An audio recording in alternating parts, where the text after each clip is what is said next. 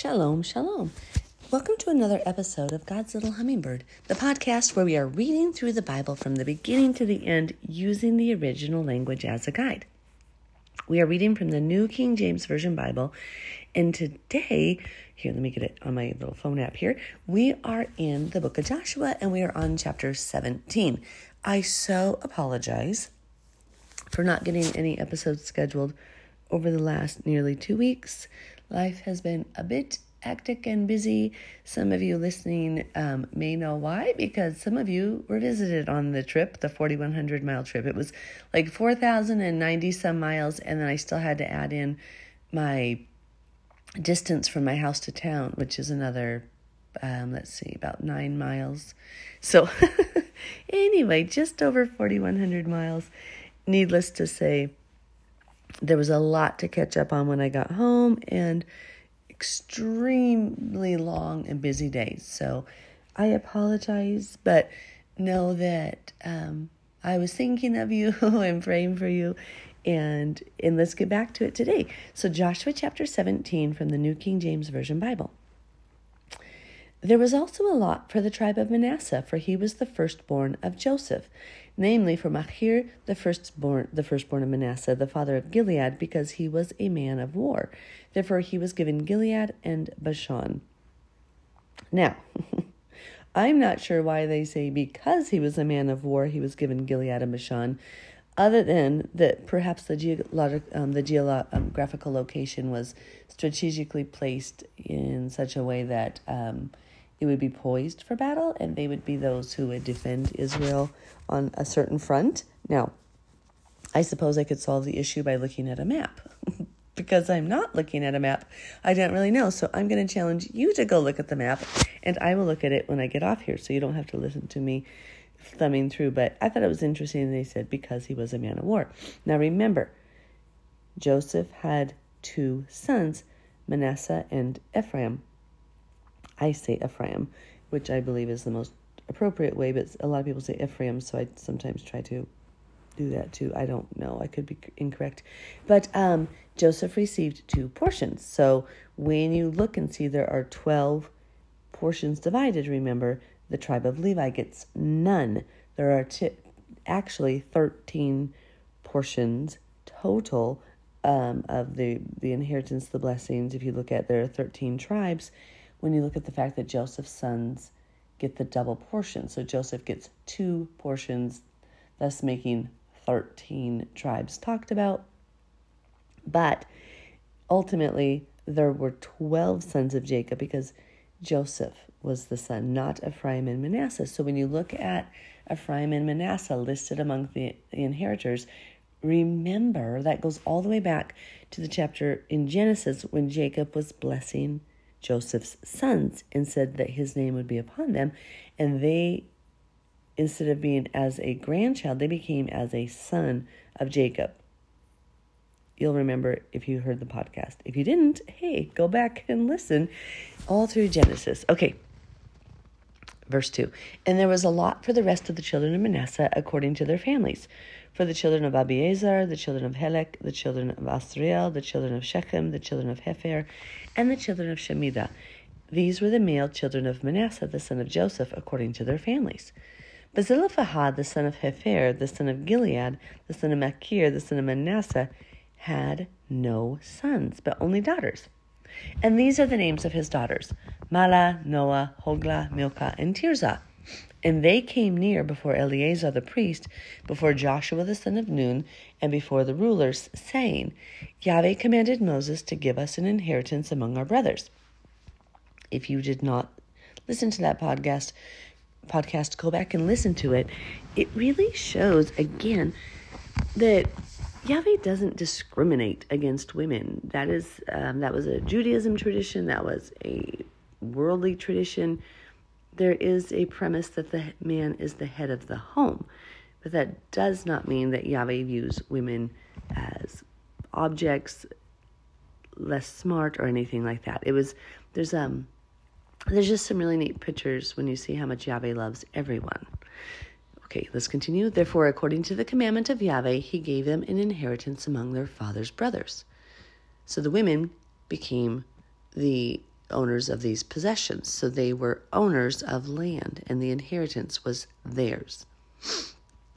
Verse 5 Ten shares fell to Manasseh besides the land of Gilead and Bashan, which were on the other side of the Jordan, because the daughters of Manasseh received an inheritance among his sons, and the rest of Manasseh's sons had the land of Gilead. And the territory of Manasseh was from Asher to um, Michmethath that lies east of Shechem, and the border went along south to the inhabitants of En Tappuah. Manasseh had the land of Tappuah, but Tappuah on the border of um, Manasseh belonged to the children of Ephraim. And the border descended to the brook Kanah southward to the brook. These cities of Ephraim are among the cities of Manasseh. The border of Manasseh was on the north side of the brook, and it ended at the sea. Southward it was Ephraim's, northward it was Manasseh's, and the sea was its border. Manasseh's territory was adjoining Asher on the north and Issachar on the east.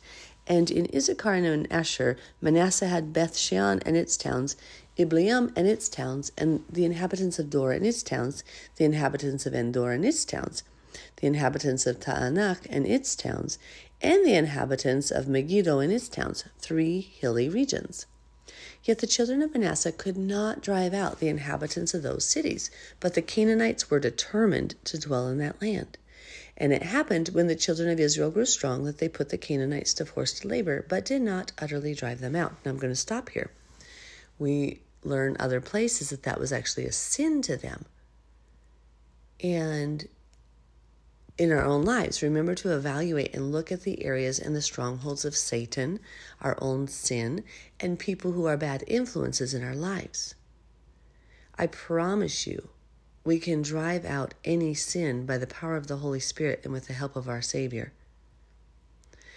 Therefore, it is only from something within us, of our hearts, of our sin, when Satan has a stronghold we can't overcome because nothing is stronger than our God. So I really believe here it was a symbol to them because we're going to literally be told it was a sin to them. It was a bad thing that they did. Were they lacking faith? Were they lacking commitment? Were they lacking obedience? Perhaps all. But there was something that Yahweh was trying to teach them and show them as a group of people.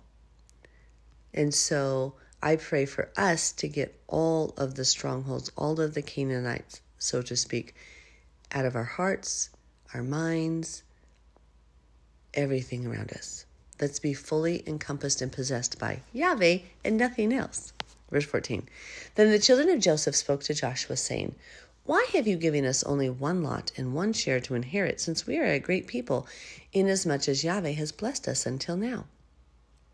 So remember, because there's two portions, it seemed like they got only one inheritance so far. They're like, they need more, right? Because they were two.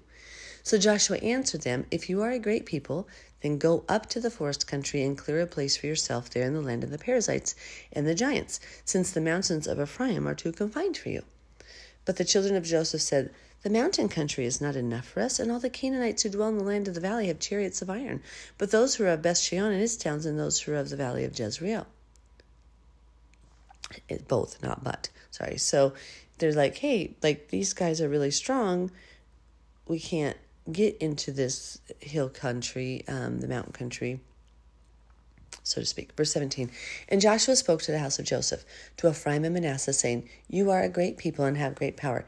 You shall not have only one lot, but the mountain country shall be yours. Although it is wooded, you shall cut it down, and its farthest extent shall be yours. For you shall drive out the Canaanites, though they have iron chariots and are strong. So Joshua didn't back down.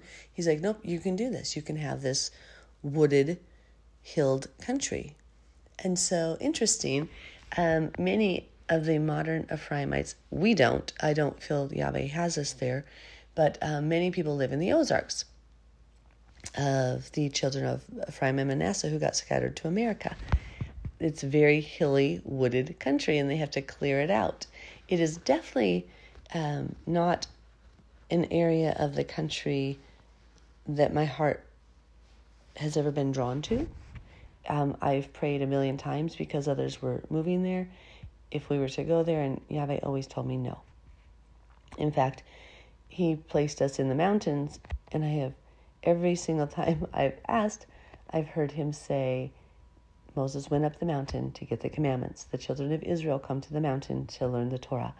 And so that's the where he has me. But if you're in the Ozarks, it's interesting. You may very well be descended from Ephraim and Manasseh uh, because you're clearing out forested lands often, especially those in Arkansas, to to to plant a place or to have a place to grow your own land and to dwell. And and I was just through that country last week, and um, this other my family used to live in Branson, Missouri. So I will back up a little bit. My family did live in the Ozarks for a while. They lived in Branson, Missouri, and I still have family in Branson, Missouri. But um, and that part is beautiful, and I could definitely live there. I could live there. I would have a hard time in Arkansas. It's just I I just it's just whatever. But Yahweh puts in our hearts, and he he just has us different for a reason and that's what i love about the body of god. Like we are all so different. Let's celebrate our differences. And um, i know there are places out there people there are places in the wilderness prepared. I know um, we had to get we bought our place in 2008 and there's places all around where there are places in the wilderness um, prepared for what's coming. So make sure you connect. I don't believe it's only the ozarks. Um, well i know it's not. I know many people that 20 years ago whom I was friends with in Florida were told to get to Montana, and tons of people are in Montana and Wyoming.